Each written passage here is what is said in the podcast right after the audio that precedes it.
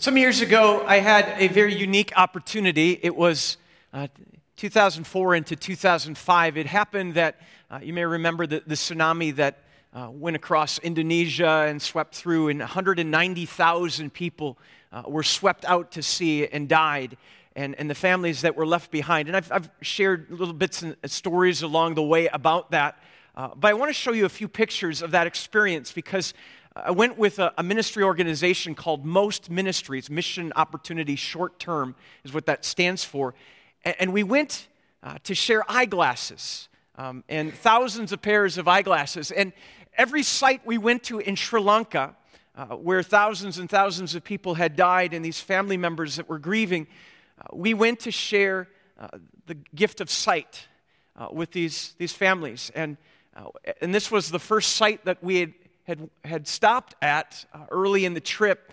And that day when we got to the clinic at around 8:30, we learned that people had been lining up since 4 a.m.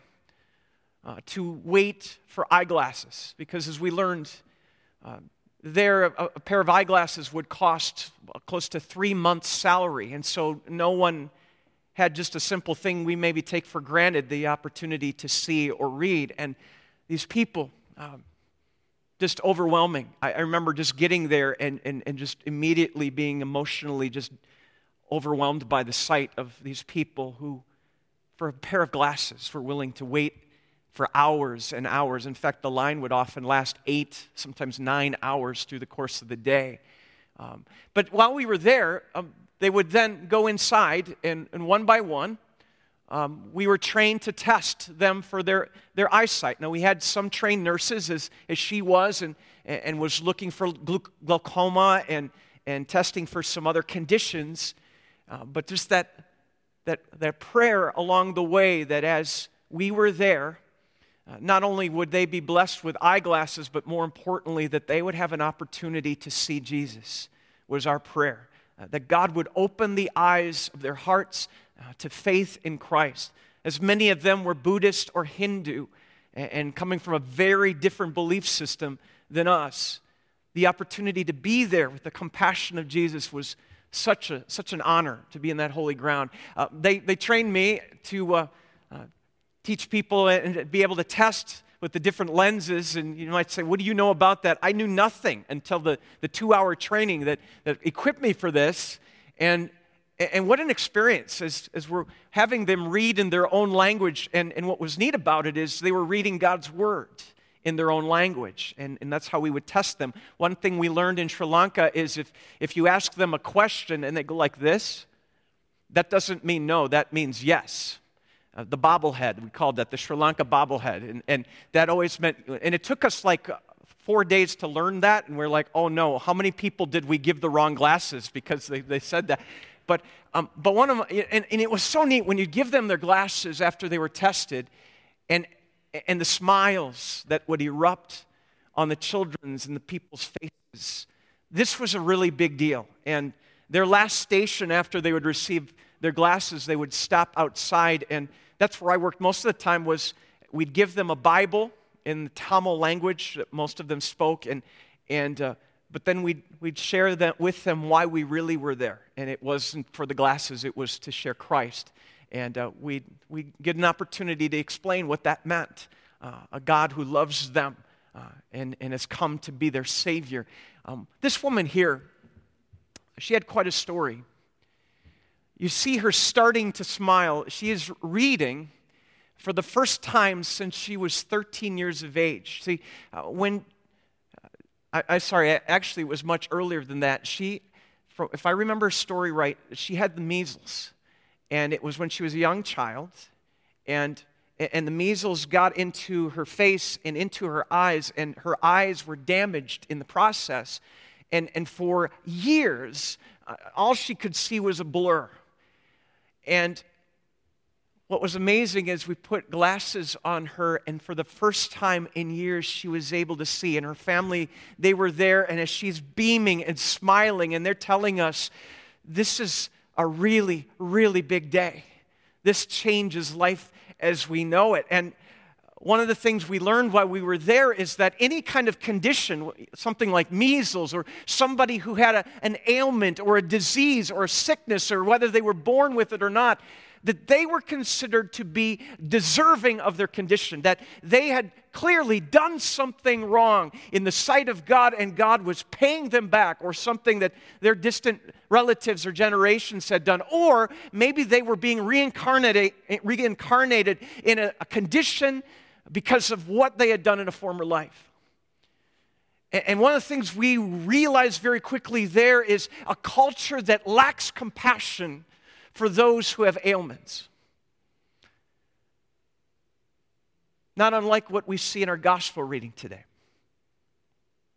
Disciples are walking with Jesus, and they see this man who's begging along the way. And this man clearly was very well known. He, as it was known, was a man that had been born blind. Can you imagine being blind? I remember losing hearing in one ear for about three days, and I, I, I couldn't handle it. I, I can't imagine not being able to see. And I suppose you could make the argument well, the man didn't know any different because he'd always been that way. But to be around family and friends who would explain to him the things they were seeing, and to be able to feel the sunshine but never see it, to hear loved ones but never be able to see their face, to be able to experience life without sight. What would that have been like? And this man left to beg, and yet, as it was understood even in that culture, even among the Jewish people. This man most likely was getting what he deserved. It's found in the question the disciples asked Jesus. They, they say, Did this man sin or did his parents sin that he was born blind? Now, interesting question. And in fact, if you get into some of the, the rabbinic teachings that, that were developed throughout, they, they taught that that truly that the sin of our, our parents would then be visited on the children like there's one uh, teaching on this that if a, if a pregnant mom would enter into say a pagan temple that it would be very likely then that that child would develop some disability as a result of that and, and so this was part of the teaching of the day and um, and this is the context jesus is there with his disciples and they ask who sinned and do you see what, what Jesus' response is in the midst of it? He responds, he says, Neither this man nor his parents sinned. Uh, now, theological question Do you think Jesus is at this moment saying that they are sinless and without sin? What do you think? Well, of course not, right? I mean, we, we, Scripture speaks to this fact again and again that, that we've all sinned and fall short of the glory of God. He's not saying they're without sin, but what he's getting at is that it wasn't one specific thing that, that his parents did or that he did that was the result that he was born blind. Uh, this is countercultural, even at this point, for Jesus to say this, because he goes on and he says, Here's why. Even read it with me if you got your bulletin out or have the Bible open. said Jesus, but this happened so that the works of God might be displayed in him. Say that again. So that the works of God might be displayed in him. This is a, a really amazing moment. This is kind of this thing where you realize this man has been blind since birth and is born into this world. He can't see. And Jesus says, This has all happened for this very moment. Because the works of God are going to be shown through his life. Makes me wonder what can God do through things that we consider a struggle or a pain or a setback? Or something that gets in the way of life that's normal or better or, or more release to who we want life to become. And Jesus says this has happened in his life so that the works of God might be displayed in him. And then a few moments later, what does Jesus do? This is one of the most bizarre moments in the Gospels. We find out that Jesus spits. And, and maybe you've read that and you just, oh, yeah, that happened. Think about it. Jesus spit. And, and, and he takes his spittle and he makes mud. And I'm thinking the disciples have been with Jesus now at this point uh, for several times, for, you know, for quite a while. And, and, you know, expect anything from Jesus, but he spits and he makes a little mud pie. They had to be wondering, what is he doing now? And, and, and to take his spit, and I'm, I'm thankful the man was blind. I mean, really. Can you imagine being able to see this happening and then realize what he's putting on your face? Uh, did you, any of you grow up and, or as if you're a mom, did you ever do this where you use your spittle to clean off your child's face? And, and my mom, she used to had this big purse and she'd always reach in there and every single one of her Kleenexes always had always been previously used and, and she would take these Kleenexes out if I had been eating and, and, and distinctly remember being damaged in my childhood by this. She would lick it and she would wipe off my face. And like, Mom, but guess what? It always worked. Always did. And Jesus uses his spittle and, and he puts it over the man's eyes, the mud that he forms. Now, um, you go back in, in history, and, and one of the church fathers, had, had written about this, and his, his thought on it was that what, what was going on here is this is a revisit uh, to Genesis where God forms the man out of dirt, and that could it be that Jesus was making eyeballs as this man was born blind without eyes, that Jesus was making eyes for him? And uh, kind of a stretch devotionally, it probably preaches well, but most likely that's not what's going on here. Jesus simply covered the man's eyes much like a spa treatment, but this was going to bring about a miraculous result. Jesus then sends him away and he says, Go and wash in the pool of Siloam. And interestingly, John brings this detail up. He says, which means, what's it say? Sent. And, and like anything in Scripture, like, well, why is that there? And a lot of theologians to simply say, John's pointing out the fact that here is the, the Word of God made flesh, come among God's people, the one who is sent from the Father, who comes near, and he sends this man born blind to go and wash. And, and by washing, his eyes are made to see again.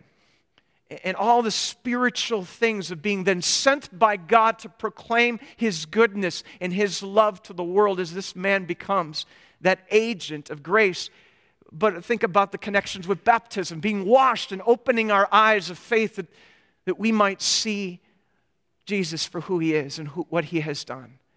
Uh, this beautiful word, sent. And so the man washed and he came home seeing. And then it happens. The Pharisees get word of this, and they're not happy.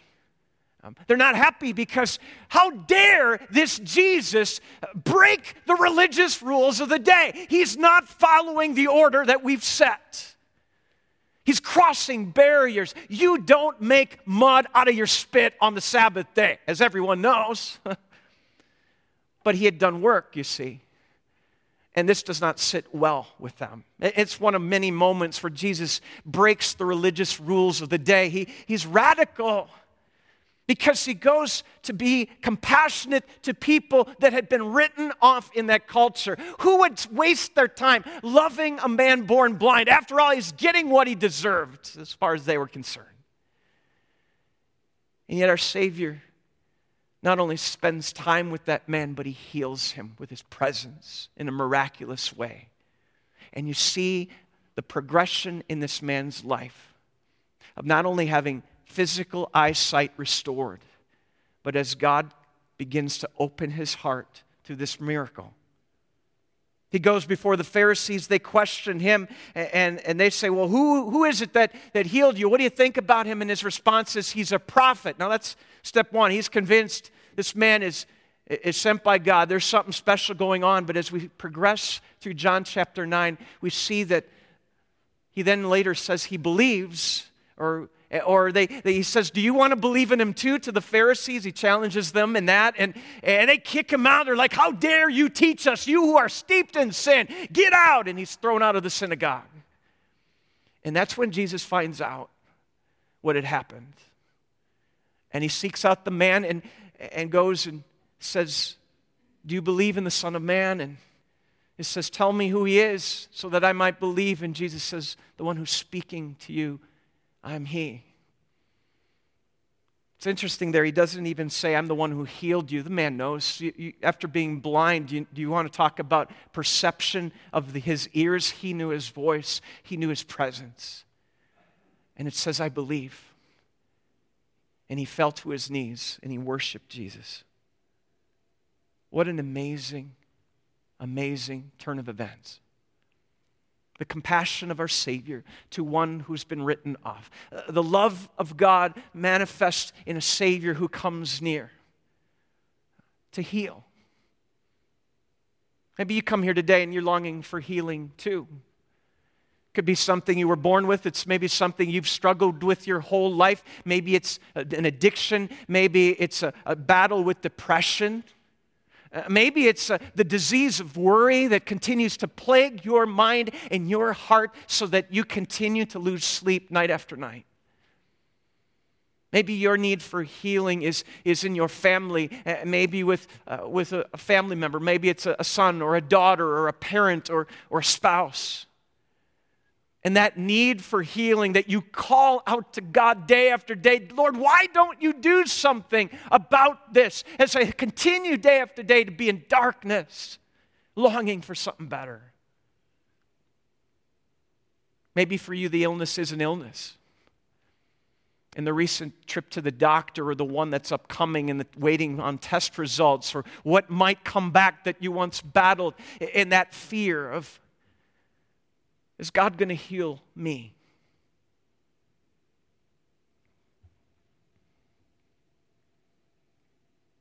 And Jesus says, But this happened so that the work of God might be displayed.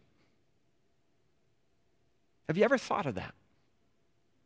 A lot of times we chase ahead and we don't necessarily, maybe we might say, Lord, what have I done to deserve this? Or we might say it about someone else. Uh, we often don't say, well, what did they do to get that? No, we, we say the opposite. Why do bad things happen to good people? And theologically, we got to pause and say, well, the result of brokenness and sin since the fall in this world is we are going to face hard things. It shouldn't surprise us when this happens, but we might ask the question Lord, why not heal us then? But what if God's goal in this is that the works of God might be displayed?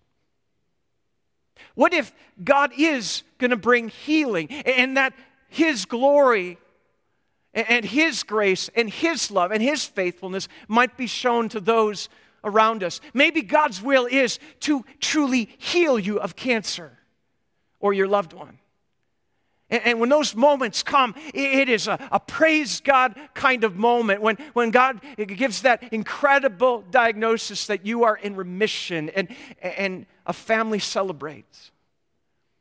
And, and Jesus says, This happens so that the works of God might be displayed in him.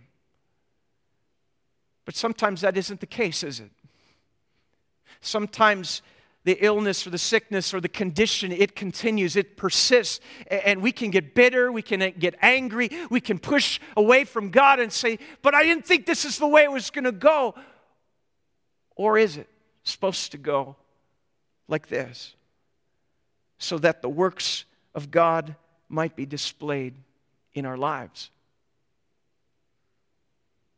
in about a week, I'm going, uh, actually, two weeks, is going to be the anniversary of my mom's homecoming. And I, I, think about this a lot.